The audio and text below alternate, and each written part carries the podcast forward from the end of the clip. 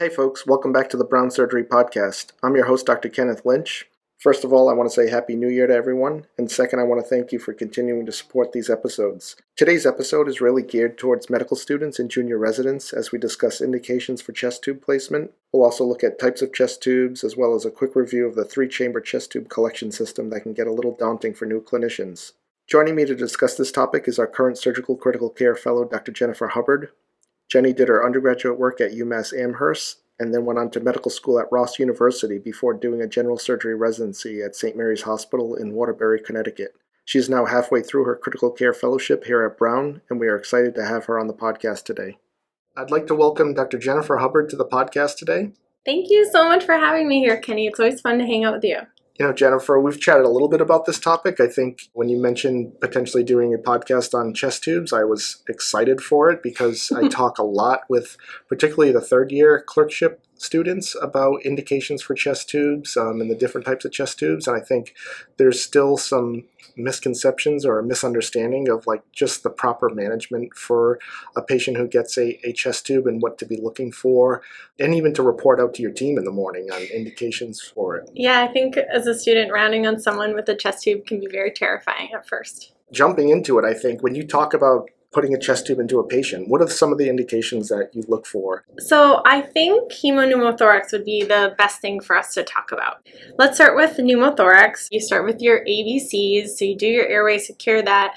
Once you get to breathing, if you have a patient that has a decreased breath sound in their hemithorax, you want to think pneumothorax and trauma. This isn't the patient that you want to start thinking maybe they have a pneumonia because this can be a very life-threatening condition. So once you've identified that you have decreased breath sounds and you're afraid you have a pneumothorax, the next set in your algorithm is, am I hemodynamically stable or unstable? The reason that you want to decide that is it does take quite a while to set up placement of a chest tube and dissect through the chest wall, especially in obese patients. So if you have a patient who's unstable, you then want to think that they have a tension pneumothorax. So every time they breathe in and they have that rent in the lung, you have air kind of collecting in your thorax and it's causing a mediastinal shift and instability. So in that case, it's probably better to needle decompress beforehand, and that gives you time to set up and place your chest tube. I know this is a topic too that comes out. Someone says, I want to needle decompress. I'm like, great. Where do you want to needle decompress? Exactly, yes. So I have done the shift for now. I go second intercostal space mid axillary line because I do think that is the closest to the chest wall, especially when we have different body habitus in people. I also think it's still acceptable to do second intercostal space mid-clavicular. The point is, is the biggest, longest needle that you can find, and you want to go very far in, and just remember that once you needle decompress, you're sort of committed to that chest tube placement. And then hemothorax. I think there's two very important reasons for why you put a chest tube in for hemothorax. First is obviously they have a hemothorax that you want to decompress, but this has um, an additional value of being very diagnostic. So if you have a patient that puts out more than 1.5 liters on your chest tube insertion, or more than 250 cc's an hour for three or more consecutive hours, then traditionally that patient has to go to the operating room because they have an active ongoing bleed, and that's usually from an intercostal artery. I do want to say that these are numbers that you see in books, and you really have to take some clinical judgment into account. You know, if you had a patient that put out 450 cc's in the first hour and then put out 350 cc's in the next hour and then 300 in the hour after that, that's a patient who has a decrease in bleeding and it, that may be the person that you want to wait and watch for another hour before deciding to take them to the operating room. So there's a lot more that is involved in that discussion, um, but those are sort of guideline numbers to have in place. That's a great point. Just because we are talking about using a trauma situation here for a chest tube. A lot of times you listen to breath sounds as part of B, you hear diminished breath sounds on the left, particularly from students who haven't really gone through ATLS yet. They want to get some type of x-ray or yeah. point of care ultrasound just because they don't feel that confident in their yeah, physical yeah. exam. But the point we need to drive home here is your physical exam is airway secure, you hear diminished breath sounds, it's got to be a hemo or a pneumothorax until proven otherwise. So you're going to either needle decompress based on stability or put a chest tube in. Yeah, I think that that's a great point. I think for people who are unsure too, you always want to remember that you're not alone in a trauma bay. You have multiple people around you. I think one of the best advice I ever got from a trauma surgeon is you're never alone. So in that trauma bay, hey, I have decreased breath sounds. If you are unsure, and sometimes it's loud and it's hard to hear, and you don't even know if you have decreased breath sounds, phone a friend, have someone, hey, can you listen? I think I heard decrease on this side, and go from there. Awesome. So we're going to put a chest tube in. There's some differences between chest tubes, and we're not going to get into the size and the difference between French and gauge, which comes up a lot. uh, but chest tubes are measured in French. There are two that our students, residents, uh, faculty come in contact with quite often. One's the pigtail catheter, Mhm. and the other one's the standard Argyle chest tube that we place. Can you talk a little bit about the differences between the two? Yes. So the pigtail catheter is usually 14 French. And there's been a lot of literature studying and debate around what is the perfect size chest tube, right? You want to balance a chest tube that's going to drain a hemothorax, that's not going to get clotted between patient comfort. You know, you want a big enough chest tube to drain everything, but you want a smaller chest tube so the patient is comfortable. And so the question is, what is the perfect size? And I don't think that that's well defined yet. There's a lot of people who still use those large bore 30, 32. Some people use somewhere in the 20s, and some people are starting to use pigtails even for traumatic hemothoraxes. I think one of the better papers that I've read on this is there was a paper by Dr. Rhee, um, who's up in New York now, but he wrote a paper called uh, What French Catheter Can Balance Comfort with the Ability to Drain a Hemothorax Appropriately slash Not Clot. And I think we're going to start seeing a shift towards smaller French chest tubes with the idea being I like the analogy of a drinking straw. You know, if you get a drink at a bar and you have those small little stirring straws that you can sip through, liquid will always go through a tube no matter how small the tube. So if the blood is still liquid, it'll come out. If it's clot, it's not going to come out regardless of the French. And, and that's not always true and that's not standard of care, but I at least think it opens our mind to discussing shifting into smaller French chest tubes. Yeah, I think that's an awesome point that you are going to get effective drainage, especially if it's a recent a patient gets stabbed in the chest and was just brought to the ED. It's not they haven't been lying down somewhere for hours on end, and the blood hasn't had time to coagulate or clot. And one thing I do want to say is I know we're talking about this, and I think it's a very academic discussion. I still think in the trauma bay with this quasi stable patient, plus or minus needle decompression with their hemodynamic instability, but then in that trauma bay, you're putting in a chest tube at that time. You're not putting in a pigtail at that time. So I think classic being classic, if you're in a trauma bay and you have a patient, they have decreased breath sounds, you're going to put a, a traditional chest tube in. So where would you put your pigtail in? Yeah, I think if this is the patient who is stable and you're CAT scanning them and you've already sort of done your primary secondary survey and you're getting additional imaging and you see a hemothorax that you think is large enough to drain, I think when you come back and you evaluate them, that's the time that you could place a pigtail. But if you're in the trauma bay, you're just seeing this patient, you're securing an airway, they have decreased breath sounds, um, their hemodynamics aren't that great, you're, you're going to place a traditional chest tube. You're not going to wait to get imaging to see what you would place. I think another situation too is think of the patient in an ICU environment or something Mhm. who maybe gets a pneumothorax inadvertently after a central line placement or something, and they have a simple pneumothorax. They're stable. They don't have tension. Another great scenario where you could easily put a pigtail catheter in and spare them a larger bore chest tube. Yeah, I think that's perfect. I think a lot of literature too doesn't distinguish a trauma patient between a trauma patient in the trauma bay and a trauma patient in a critical care setting. And I think that is important, just as you alluded to, because they are at two separate points in their pathophysiology. And I think it's important conceptually, you know, especially students, to understand some of the differences between placement of a standard chest tube versus a pigtail catheter. And a lot of it comes down to, you know, Seldinger technique or not. So, do you want to speak a little bit about that? Yeah, so I think placement of a chest tube sometimes really is truly, truly emergent. But in general, you want this to be a sterile procedure with local anesthetic. It is quite painful. So, what you want to do is first your landmarks. So, you want to identify the fifth intercostal space. And a good cheat for this is that it's the inframammary fold in women and the level of the nipple in men. So, when you are trying to identify your landmarks, hit that level and then carry this out to be sort of mid axillary. And that's kind of your go to point. So, then you want to prep and drape. And so, when you're prepping, you want to get familiar with your kit and always sort of have an idea of the kits that your trauma bay or ED has and be familiar with what's in them, what's missing, where everything is.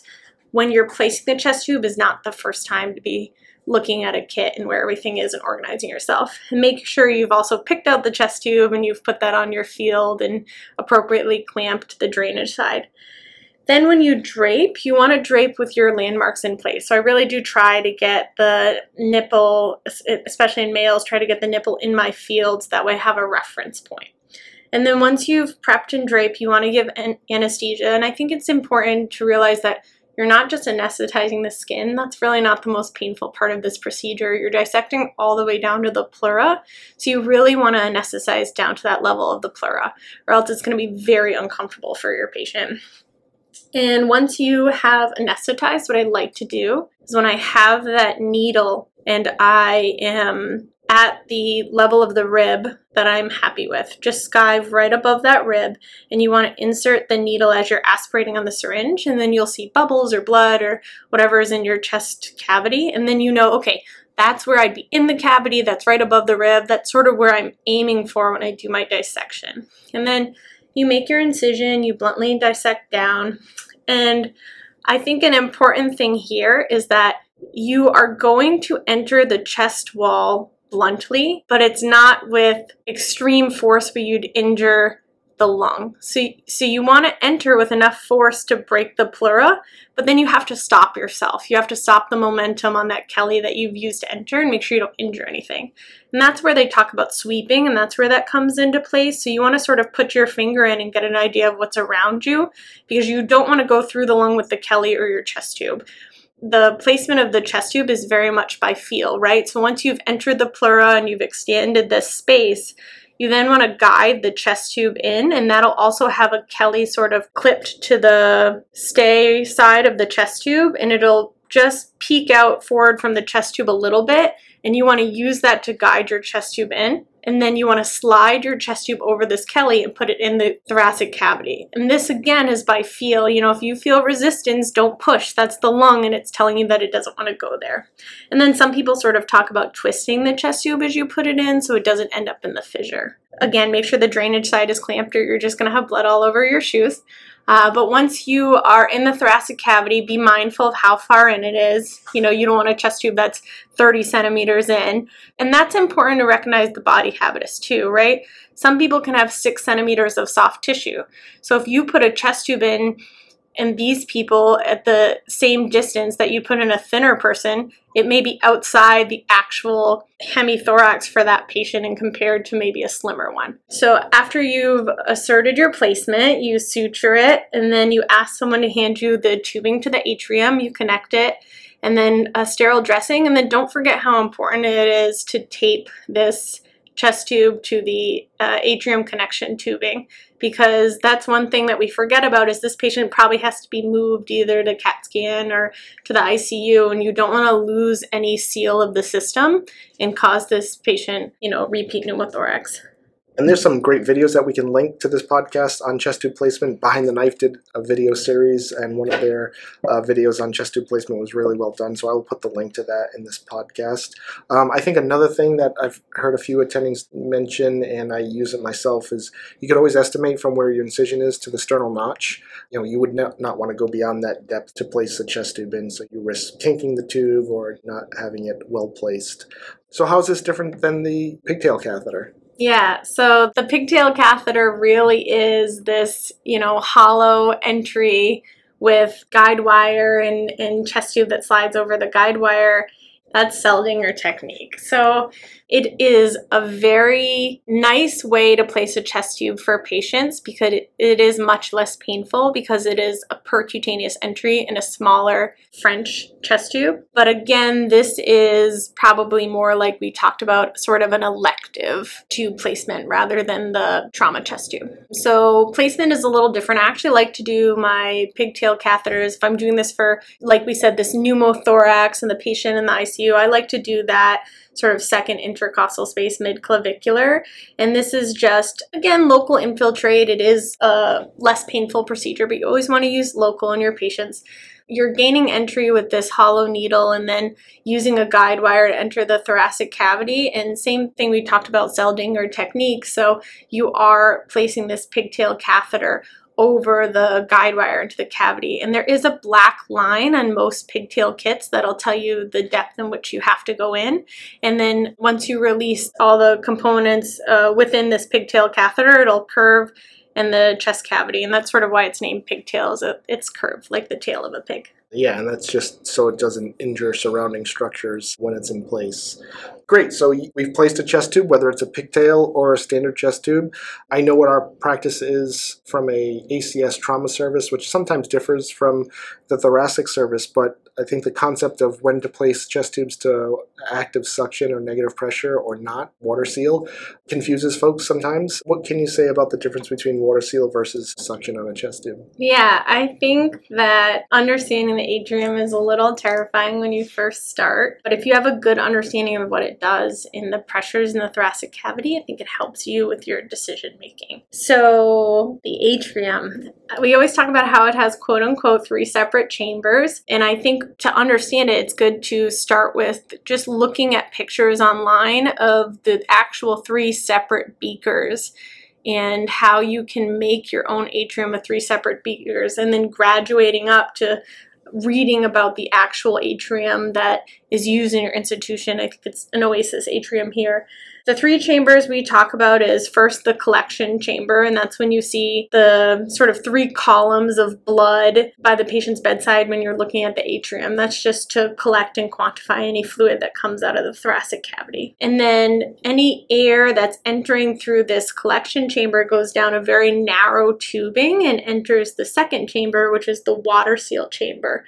And this is really nice because the property of the water acts as a one-way valve. So once air escapes through it, it can't go back in. It's nice on our atriums because they also measure the pressure in the thoracic cavity in this same chamber. So you'll sort of see 5, 10, 15, you'll see numbers in the same column, which is telling you intrathoracic pressure. And we can talk about that in a little bit. And then also just past this one-way valve, you'll see sort of a grading system, one, two, three, four, in that second chamber. And that's to quantify any air leaks. You'll see any bubbling in those chambers. And this is where you would look for tidaling, right? Yeah. So based on what your thoracic pressure is, that's when you'll see sort of tidaling this atrium. So if you are not ventilated and you take a deep breath in, you'll have a negative pressure in your thoracic cavity. So you'll see the float ball go up. And actually, if you are on water seal, you can quantify the pressure by just using the level of the float ball. So the pressure in your thoracic cavity, if you are not intubated, is the negative sum of the level of the float ball. And you'll actually notice on the atrium, the float ball has a release valve, so you can only get so much negative pressure in your thoracic cavity. And the reason they do that is if you do a lot of milking or stripping of the chest tube, you can actually compound the negative pressure in the thoracic cavity, which can be disastrous. So there is a release valve that only lets up to, I think on that atrium, it's negative 20 centimeters of water for a negative pressure in the thoracic cavity. If you are on suction, you have the negative 20 of the suction plus whatever the float ball level is at, and that would be the, the pressure in your thoracic cavity. And then the third chamber is different depending if you're using wet or dry suction. So on the dry suction, the third chamber has a regulator. You'll see on the top left of the atrium, it's usually set to negative 20. That will use system and atmospheric air to make sure that you never get a suction pressure above negative 20. You should have the suction on the wall set to 80 mmHg of suction as well. That's something that the guidelines for this atrium system recommend, so we should be aware of that. And then for the wet suction, you have to fill this chamber to a certain level of water. And this kind of resistance through the water to suction is what regulates the amount of suction that can be applied to the system. So I guess my question, which comes up a lot, stab to the chest, hemopneumothorax, you place a chest tube. Are you always putting that chest tube to wall suction or is water seal sufficient? Yeah, I think that if you think there's a tear in the parenchyma that is large enough to cause a significant air leak, you do want to put that to suction. There is some data saying that air leaks seal without suction, but if you have a stab wound and you really think there's a large tear, I myself would put that to suction until I see the improvement in that air leak. Yeah, and I think that's pretty much the practice you're going to see, especially in our institution, across our departments, yeah. emergency general surgery and trauma uh, to put those chest tubes to, to wall suction. And obviously, pattern's different based on your mechanism, which Correct. means it, it differs based on what specialty you have. You know, we put occlusive dressings on all our chest tubes, but that doesn't mean that every specialty, you know, there's lots of thoracic surgeons that don't put the occlusive dressing on. It's never been shown to really prevent any harm or really cause an effect in the outcome of patients. So I, I think it's depending on who you're dealing with and just your personal practice. All right, we've placed a chest tube. We talked about the differences between pigtail catheters and standard chest tubes. We talked about the difference between water seal and suction. When you're getting ready to remove a chest tube, the lung is up, the patient looks good, there's output that is appropriate. I guess we should say something about that, right? It's what output question. is appropriate? What output is appropriate to consider pulling a chest tube? Again, I think every practice is different. Generally, less than 200, 300 cc's a day is probably appropriate for removal. Remember, your thoracic cavity produces fluid just like every cavity in your body. And again, just like we talked about with quantifying hemothorax, we want to talk about this the same with quantifying output from a chest tube. If your chest tube puts out less than 100 a day, fine, it's probably ready to come out. If you put more than, say, 700 a day, it's probably not ready to come out. But if you had someone who was putting out five cc's a day for two days and then when you go to remove it you find out it put out 300 cc's you probably just want to wait and figure out why there was a sudden increase in the output so i don't think it's just a number i think it's trending the output as well and so, is there any particular technique? I think the debate about pulling a chest tube on inspiration versus expiration is like a debate as old as time. and there's literature to support either one. But yeah, I'd love to hear your process. Yeah, I think educating the patient is probably the most important thing. Your patient needs to know what they are supposed to do when pulling the chest tube. Otherwise, it's going to go disastrous, whether you're on inspiration or expiration. I like the patient to exhale completely so that there's a positive pressure in the thoracic cavity, and that way air sort of tends to leak out rather than in when I'm pulling. Some people argue that if you have a patient expire fully, they may gasp and then they're just inhaling as you pull the chest tube and sucking air in. A good trick I like to do is distract them. So have them practice a few times exhaling and then give them a job while you're pulling the tube. So I like to say, now bear down. So have them practice exhaling, bearing down for a few seconds, release, have them do that two or three times and then say, okay, I'm to pull the tube now. And you pull it when they're focused on bearing down always have your dressing ready. That's another thing is you don't want to pull the tube and say, okay, let me get my dressing ready and have this sort of open wound sitting there while you're getting it ready. And then whether you use an occlusive dressing or not is probably another big debate, but put your dressing on and always remember to properly dispose of your chest tube. When you take the tube out, I know this is a question that comes up sometimes from the student end. You give them the patient their discharge paperwork and send them out the door after you pull the chest tube. Our practice here is like a post-pull film at four hours, but yeah. that might not be the same across all institutions across the country. Yeah. I don't know if that was the same way you trained. So you want to make sure that your lung is up and that your lung stays up. So I think an important part of this is watching the patient clinically, eh, plus or minus any radiographic imaging.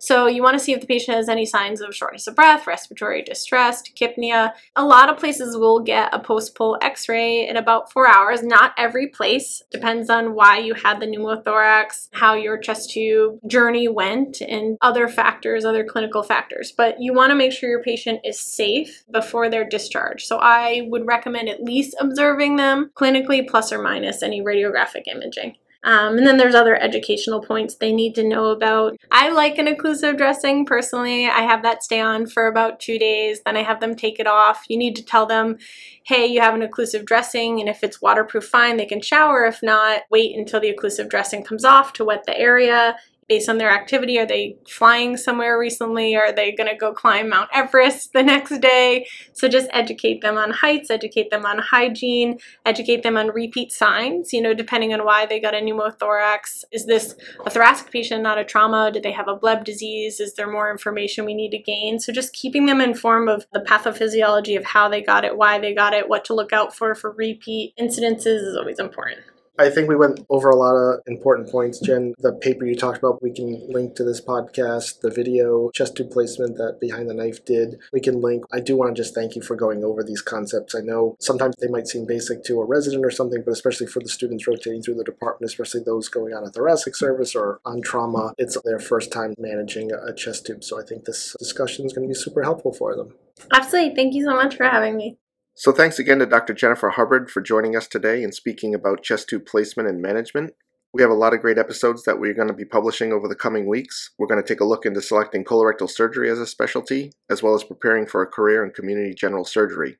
If there are specific topics and or specialties you'd like me to discuss in this podcast, my email's in the description, so just send me a quick note.